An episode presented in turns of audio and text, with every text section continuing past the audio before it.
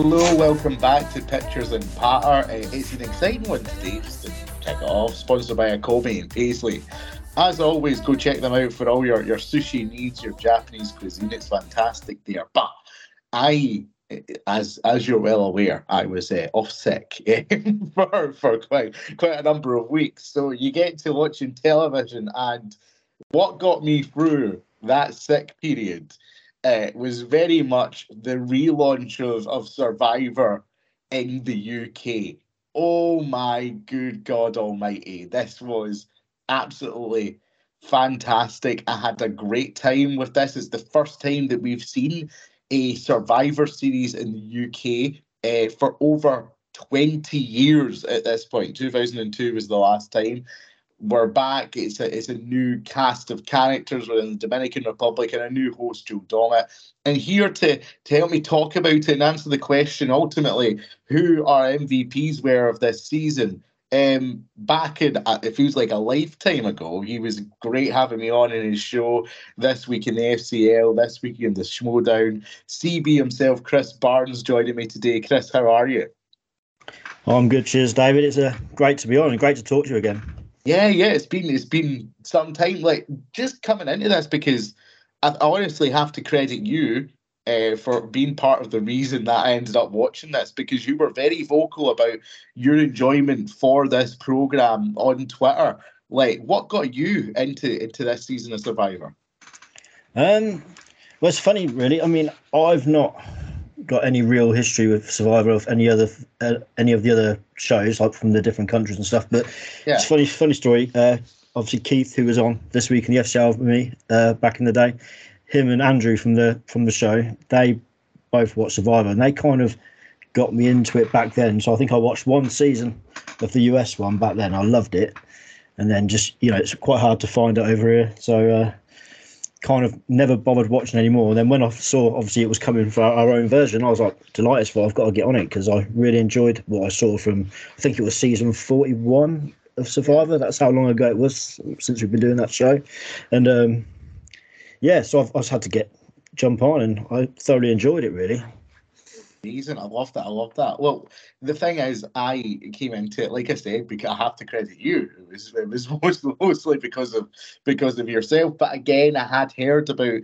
Survivor in the past, had managed to check out some of the US history, and what I loved about it was the idea of the the gameplay behind it. It's the combination of the physical challenges that you love to see in reality shows, but it's also, like many people have pointed out, it's a social game as well. Yeah, I, I, I agree with that as well. Cause I mean, t- if I'm perfectly honest, I don't watch a great deal of reality TV, if anything at all, actually. Yeah, so kind of back in the day when the guys kind of put me onto Survivor, I, I watched that one season, and it is like you said, it's the, the gameplay aspect of it as well as the physical and the strategy that kind of really drew me into it in the first place. And I did really enjoy it, but obviously the US one, it's so hard to be able to find over here in the UK anywhere to watch it. I only just realised leading up to the UK one starting that all the Australian ones or most of them were on Amazon Prime, so I could have been watching those. But uh, started those now anyway. But yeah, that's exactly the same for me. The um, strategy and the uh, as well as the physicality and stuff. It's just what what I enjoy from it really. Totally, and we're going to break down who we think the MVPs of the season were for us, but I just want to allude, like, obviously, we've talked about Joel Dommett, um, who took over as the host uh, for this show. Um, obviously, over in America, uh, they're they're big on their guy, you know, who's been, yeah, doing yeah, yeah. it for, for a very long time. But but how how do you think that Joel did in helming this sort of relaunch of the show? Um, well, obviously, like like I said, I've not watched a great deal of the US one or the Australian one, so I can't really do much of a comparison to it. But I, I, I, it seems to me he's done a solid job. I know similar discourse from long, long, long time fans were that you know they weren't sure about him at least initially with you know similar funny puns he was putting in there and stuff. But for me, I found it quite entertaining. But obviously. I suppose for us, we're probably more familiar with Joel than a lot of other people around the world are anyway. So we kind of know what you get with him. But I think it's it's, it's you know he it, it, was good to see him doing something different other than like the normal Saturday night TV stuff that he does with like you know the Masked Singer and things like that. And it's you know it's, it's definitely a different Joel you can see, yeah. and he seemed to grow into it throughout the cinema uh, uh throughout the as the season went on. He yeah, seemed to grow into it a bit more. It's the different tones you got from him as well, because totally yeah. the challenges and all that he was throwing in the, the jokes and the punchlines and stuff. But like when it came time for tribal, like, oh yeah, yeah, you know, he, he was putting the spotlight on the contestants and never tried to like take it for himself. You know, yeah, yeah, absolutely. It was he was all business when it comes to the tribal, and it, yeah, it was really good actually the way he kind of balanced that. Yeah, throughout so, throughout the season. Yeah, well, I want to get into to who some of our MVPs were to to promote a discussion, Chris, here on on who who are highlights. So for you, out of all the contestants who competed in this season of Survivor, who was your first MVP you would love to highlight? Um, I kind of feel like the season, but it's kind of split into two. Obviously, obviously it's split into two pre-merge, post-merge. But before the merge happened, I was looking straight away at kind of Doug. Just he just like the uh, even when it when it started when it started on the challenges and he seemed to be going up against Nathan every time and he just kept beating Nathan on even some of these physical challenges. I was like, you know, this guy's got it. And obviously, he had a bit of strategy, which we kind of see more later on. So I think Doug was the first main MVP for me. Well, potential could have been. He, you know, if if he hadn't have been eliminated, so halfway through, he would have been. But um, and Tanuki, obviously, in the first half, what she was doing with Nathan and getting those people around him, around her, um, and um, obviously Matty, mm. she was having a solid first half of the uh, season. They were the, probably the, the two that stood out initially. Obviously, then with Christopher, who kind of he was entertaining all the way through when it comes to MVP, but he kind of built in. It seemed to build into the game as it went as well. Obviously, I don't know how much of that is obviously what the edit shows you and stuff. He may have been like that from the start, but yeah, I think it's yeah. probably a Doug Tanuki and Chris initially were the three I thought you know, there. Yeah. I think it's the thing with Doug as well. Like, I wholeheartedly agree. I think that he was easily, for me, the one of the most likable contestants, certainly, uh, in, in the show at that point. Like, you were rooting for Doug, you were getting behind Doug, but and you talk about the strategy with Doug. I think the, the only downfall that he had was he didn't make enough big moves early enough you know, like because yeah. he sort of had the power, he let things expire um, in terms of like idle play and stuff like that. Like his partnership with Ren when he was switched over never really went anywhere um, after yeah. after he was gone, you know. Yeah, I think kind of when he when he decided to switch, I think that that kind of just knackered Ren, didn't it? Really, that that just meant she was out of the game, and that was that one ally he had was gone because as soon as, as soon as he switched over, she had no protection there really, and obviously they were all a bit miffed that she had potentially even well they obviously knew that she uh, kind of didn't quite tell the truth when it comes to that little um, decision she had with the big fish, middle fish, yeah. and stuff.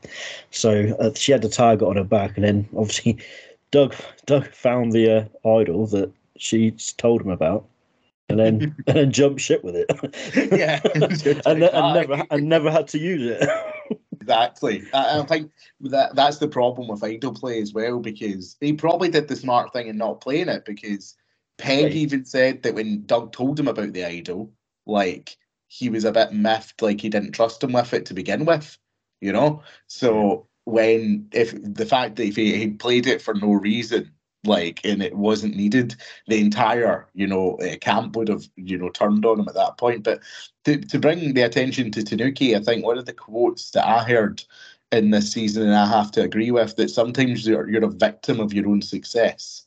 And i think tanuki came in to the sort of merged tribe and immediately after the first couple of votes it was identified that she had just too much growing power? Do you think that she just played too obvious a game too quickly?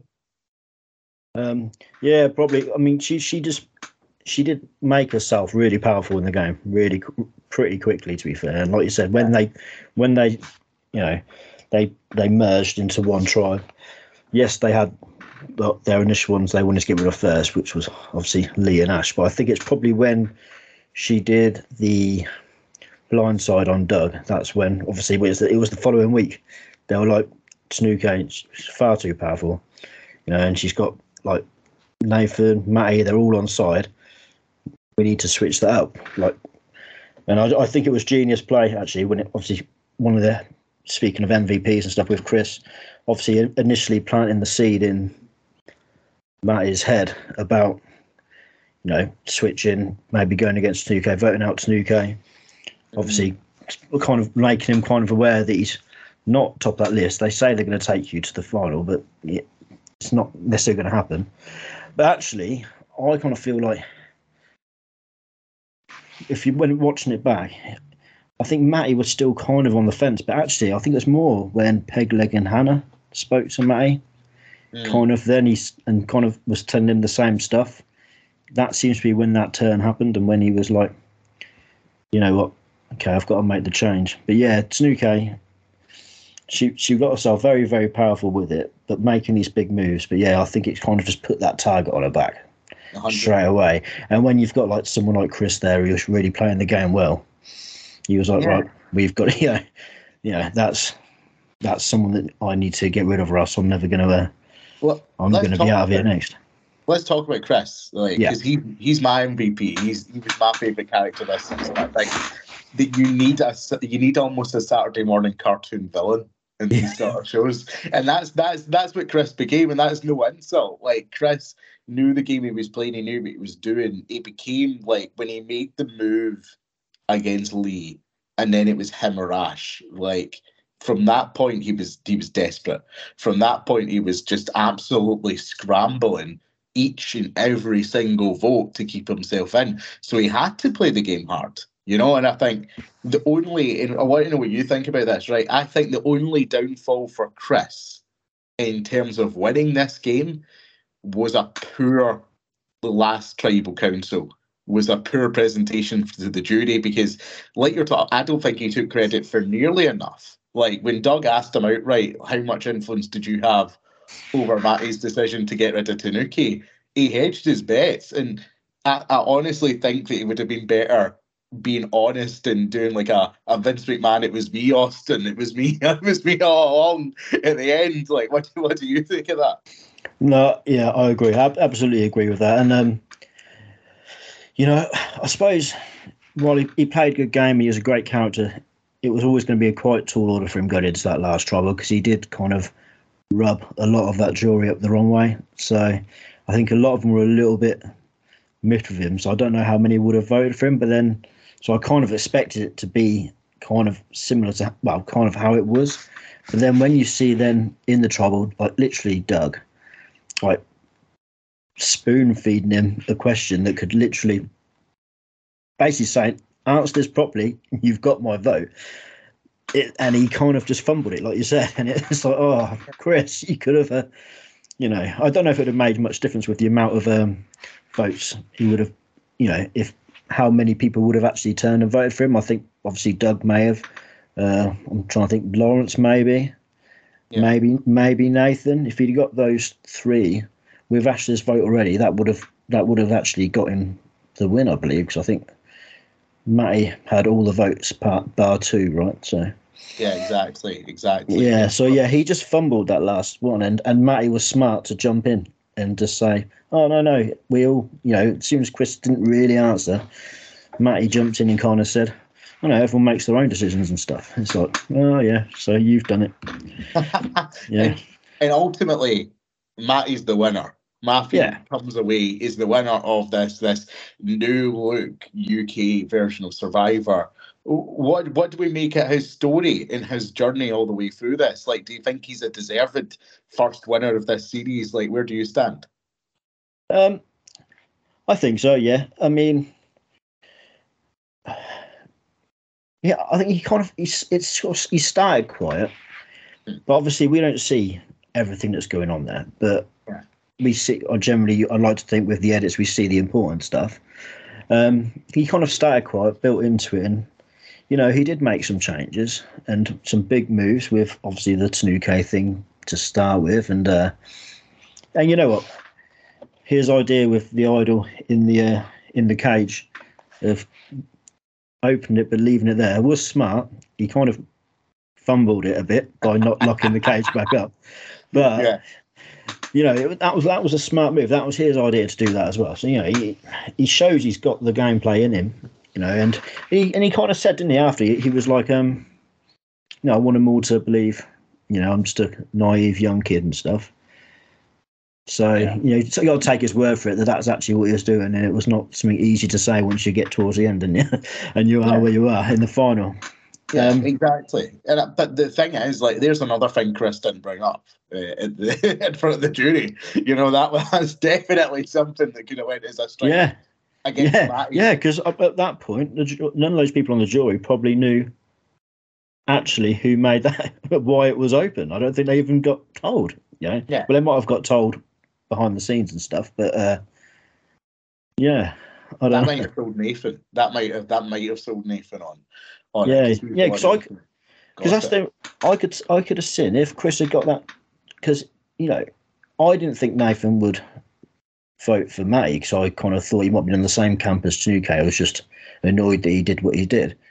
But actually, you know, when he voted for Matty, he said his little piece and he said, you know, you've played the game really well and stuff. So obviously, he wasn't against the, about the gameplay. So I think if Chris had kind of said, no, that was me. I, I did that. I, maybe Nathan would have turned and actually put the vote on him.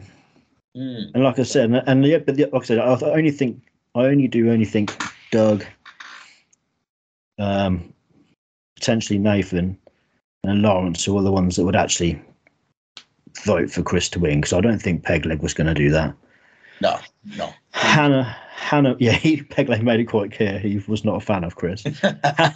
uh, Hannah, Hannah may have, but I'm not sure with that which way she would go. I think she would have still stuck with Matty.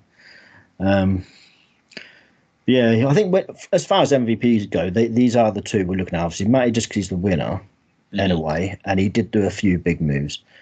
And obviously, Chris was Chris was definitely the the big character that shone out throughout the entire the entire yeah. uh, show. Yeah, th- there's one th- thing I wanted to bring up actually. Oh, go for it. Hannah. Yes. I think she was good, right? Yeah. But I think the biggest mistake she made was voting out Pegleg when she did. Because yeah. I just think she lost her ally there. And if she'd have kept Pegleg, if, if, if at that point she said to Pegleg, I think we should vote out Matty. Yeah. Because he's strong, strong. They could have got Chris, and yeah, because Chris, we'll keep Chris here because the jury doesn't like him very much. So that should be, that should be fine. Along, Leilani yeah. would have went along with those two as well, I think. Yeah, yeah, yeah. So they, they could have got Matty out then. Yeah. And then you know what? Just looking at the jury only. Obviously, there was another tribal, uh, another uh, um, immunity uh, yeah. challenge to do. But with those four, if Hannah was in the last three, I don't think it matters what other two from that last four were in there with her. I think she would have got the jury vote from that. Ahead as long, Peg. Still ahead of Peg. Yeah, I think so. That would have been the closest one if Peg was yeah. there. I mean, if I was her at that point, I'd probably would have persuaded everyone to go for May and then gone to Leilani and Chris and said, right, now it's time to get Peg. Yeah. Because once or, she's in the final, she doesn't need Peg's that ally of Peg there now to uh, yeah. and then I still think then Peg would have thrown a give her a vote regardless in the final mm. if he was there. Yeah. Uh, I think Nathan probably would have. Tanuki maybe would have. Um, Doug probably would have if if like he asked the same sort of questions he asked Kristen about who orchestrated Matty coming out at that oh, point. I then. think I, I, still think what would have went against Hannah would be not to the extent that Leilani didn't play. Like you know, Leilani wasn't playing the game really for a long period of that that show. But the jury clearly liked someone who had combined playing the game while also being like a good social player. And yeah it's hard. It's hard to say because you're right. Like if she did have make those moves in the final days, like there's justification for that. But I still believe that they might have been. I think more people might have been Spade Christopher at that point if Matthew wasn't there in that final. You know what I mean? Yeah, maybe. Yeah. I, mean, I suppose she she had yeah. Again, I suppose Hannah's another one that was very quiet all the way through, pretty quiet way through. At least what they showed us was. But then it was just those final days. She really kind of she already started being a bit more showing what she's all about in her gameplay. But I suppose there's less of them on there. Yeah. They're, the edit they're just showing more of the people that are left. But um, yeah, yeah but, but, like I said, I just wanted to throw that one in there. I just think that that was a mistake on her part because oh, totally. she at that point, if she'd have led that with Peg, she could have got Matty out of there. Yeah, and then her and her and her or Peg would have been guaranteed in that final. Yeah, I then, would like um like to see her back potentially if they did yeah. like a reunion season or an all star season like they do in the states down the line. I'd like to see Hannah back, but I'd also like to see the first two members of the jury back in Lee and Ashley because they felt see when I'm watching this, they felt like the most classic reality TV survivor characters if you get my drift. Yeah.